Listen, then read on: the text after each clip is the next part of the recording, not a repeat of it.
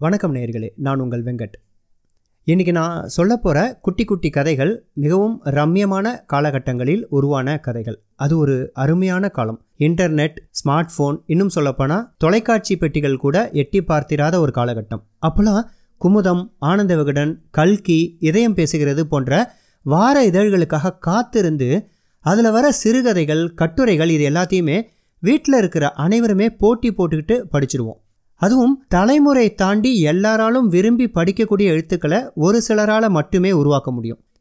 பாக்கியம் ராமசாமிங்கிற புனை பெயரில் நிறைய நகைச்சுவை கதைகள்லாம் எழுதி வந்த குமுதம் பத்திரிகையின் ஆசிரியராக இருந்த ஜாரா சுந்தரேசன் அவர்களுடைய எழுத்துக்களில் அப்புசாமியும் சீதாபாட்டியும் அப்படிங்கிற நகைச்சுவை கதை தொடர் மிகவும் பிரபலம். இதில் அப்புசாமி ஏதாவது காமெடியாக பேசுறது ஏதாவது ஒன்று கிடக்க ஒன்று செய்யறது அதுக்கு செல்லமாக சீதாபாட்டி கோச்சிக்கிறது இது எல்லாமே நம்ம முன்னாடி அவங்க வாழ்ந்தது போன்ற ஒரு பிரமையை ஏற்படுத்தி போகும். அவருடைய எழுத்துக்களுக்கு கொஞ்சமும் சளைக்காத வகையில் ஓவியர் ஜெயராஜ் அவர்கள் அந்த அப்புசாமி கதாபாத்திரத்தையும் சீதாபாட்டி கதாபாத்திரத்தையும் நம்ம முன்னாடி அருமையாக தன்னுடைய தூரிகையில் படைத்திருப்பார். இந்த இரண்டும் சேர்ந்து ஒரு நகைச்சுவை தொடராக அந்த ரம்யமான காலகட்டங்களில் வாழ்ந்தவர்களுக்கு பழக்கப்பட்ட ஒரு எழுத்துக்களாக இருந்ததை இன்றைக்கி உங்களுக்காக அதுலேருந்து சில துணுக்கு கதைகளை மட்டும் எடுத்து சொல்லலான்னு இருக்கேன். வாங்க கதைகளுக்குள்ளே போகலாம் ஒரு முறை அப்புசாமி ஒரு கோவிலுக்கு போயிருக்கும்போது அந்த கோவில் வாசலில் நின்றுட்டு இருந்த ஒரு குட்டி யானைக்கு ரொம்ப ஆசையாக ஒரு சீப்பு வாழைப்பழம் வாங்கி கொடுத்தாராம். யானையோட துதிக்கையில் வாழைப்பழத்தை வைக்கிறத பார்த்த அந்த யானை பாகன் ஓடி அவசர அவசரமாக வந்து யானைக்கு வாழைப்பழம் கொடுக்காதீங்க அப்படின்னு சொல்லிட்டு அது துதிக்கையிலேருந்து வாழைப்பழத்தை பிடுங்கி திருப்பி அப்புசாமி கையிலேயே கொடுத்துட்டாராம்.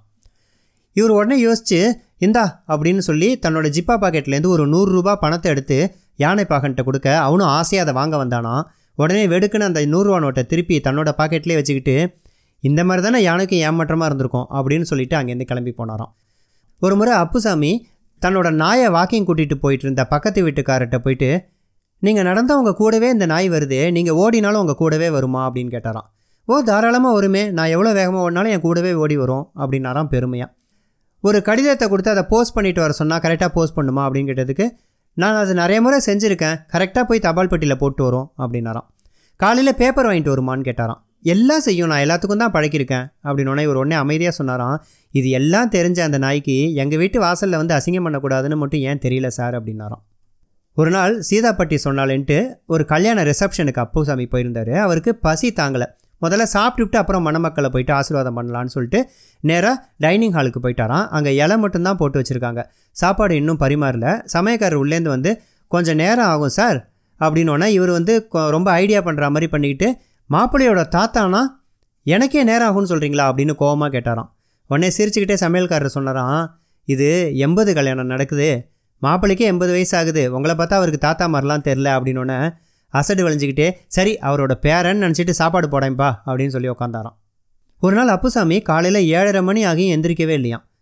பொறுத்து பொறுத்து பார்த்த அவரோட மனைவி சீதா நீங்களே காபி போட்டு குடிச்சிக்கோங்க. அப்படின்னு ஒரு கடிதத்தில் எழுதி வச்சுட்டு வெளியில் கிளம்பி போயிட்டாலாம் திரும்பி வந்து பார்த்தப்ப அப்புசாமி வந்து கிச்சனில் முழு சமையலும் முடிச்சு வச்சுருந்தாராம். அதோட மேடையில் ஒரு லெட்டர் வந்துச்சான் காஃபி பொடி சர்க்கரை பால் இப்படி எதுவுமே இல்லாமல் காஃபி போடுறத விட சமையல் செய்கிறது எனக்கு சுலபமாக இருந்துச்சு அப்படின்னு எழுதியிருந்தாராம். அப்புசாமி பல நாட்கள் வந்து குளிச்சுட்டு பாத்ரூம் விளக்க அணைக்காமையே மறந்துட்டு வந்துடுவாராம் இதை பார்த்துக்கிட்டே இருந்த சீதா பாட்டி நான் சொல்லி சொல்லி நீங்கள் கேட்கலையில அப்படின்னு சொல்லிட்டு பாத்ரூமில் இருந்த பல்பை கழட்டி வச்சிட்டாலாம் அன்றைக்கி மறுநாள் நல்ல வெட்ட வெயிலில் நடு ரோட்டில் குளிக்க ஆரம்பிச்சிட்டாராம். எல்லோரும் பார்க்குறவங்களாம் காரணம் கேட்டதுக்கு என் பொண்டாட்டியால் சூரியனை கழட்டி வைக்க முடியாதுல்ல அப்படின்னாராம்.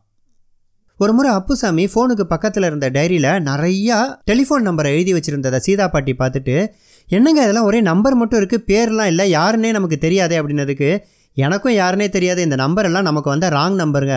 நமக்கு தெரிஞ்சவங்கள்ட்டையும் சொந்தக்காரங்கள்ட்டையும் பேசி பேசி போர் அடிச்சிச்சுன்னா இவங்களுக்கெல்லாம் கால் பண்ணி பேசிகிட்டு இருக்கலாமேன்னு நான் தான் எழுதியிருந்தேன் அப்படின்னாராம் அப்பாவியா. ஒரு முறை அப்புசாமிக்கு திடீர்னு ஒரு ஆயிரம் ரூபாய் பணம் தேவைப்பட்டுச்சான் சீதா பாட்டிகிட்ட கேட்கலாம் அப்படின்னா ஆயிரத்தெட்டு காரணம் கேட்பா கொடுக்க மாட்டா.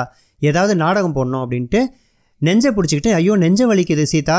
நான் டாக்டர்கிட்ட போயிட்டு வரேன். எதுக்கும் ஒரு ரெண்டு லட்சத்துலேருந்து ரெண்டரை லட்சம் வரைக்கும் எடுத்து வை தயாரா? அப்படின்னோன்னே எதுக்குங்க அவ்வளோ பணம்? அதோடு இல்லாமல் நெஞ்சு வலிக்குதுன்றீங்களே. என்னாச்சு என்னாச்சுன்னு பதறினோன்னே இல்லை நான் டாக்டர்கிட்ட நெஞ்சு வலிக்குதுன்னு போவேன். அவர் ஆஞ்சி எடும்பாரு அதில் தான் பிரச்சனைனா ஆப்ரேஷன் பண்ணணும் பாரு. அதனால் ஒரு ரெண்டரைலேருந்து மூணு கூட தேவைப்படலாம். அப்படின்னோன்னே ஐயோ என்னங்க எப்படின்னு சொல்கிறீங்க? அப்படின்னோடனே சரி நீ கவலைப்படாத. அவ்வளோ ரூபான்னு எடுத்து வைக்க வேணாம். ஒரு ஆயரூபா மட்டும் கொடுப்போதும் நான் டாக்டர்கிட்ட போகாமே இருந்துடுறேன் அப்படின்னாராம் சிரிச்சுக்கிட்டு. ஒரு முறை கொளுத்தும் வெயிலில் நடந்துக்கிட்டு இருந்த அப்புசாமி ஒரு ஹோட்டலில் பார்த்தோன்னா உள்ளே போயிட்டு அங்கே இருக்கிற ஏசி ஸ்பெஷல் ரூமில் போய் உட்காந்துக்கிட்டு ஒரே ஒரு மோர் கொண்டு வாப்பா அப்படின்னாராம். வெயிட்டரும் கொண்டு வந்து மோரை வச்சோன்னே அதை ரொம்ப கொஞ்சம் கொஞ்சமாக ஸ்ட்ராவால் அரை மணி நேரத்துக்கு மேலே உறிஞ்சு உறிஞ்சு உறிஞ்சு குடிச்சிக்கிட்டே இருந்தாராம். ரொம்ப நேரமாக உறிஞ்சிக்கிட்டே இருக்கீங்க போல் அப்படின்னு வெயிட்டர் கிண்டலாக கேட்க அடப்போப்பா நான் உறிஞ்சிட்டு இருக்கிறது மோரை இல்லை. இந்த ஹோட்டலோட ஏசியை அப்படின்னு நக்கலாக சொன்னாராம் அப்புசாமி.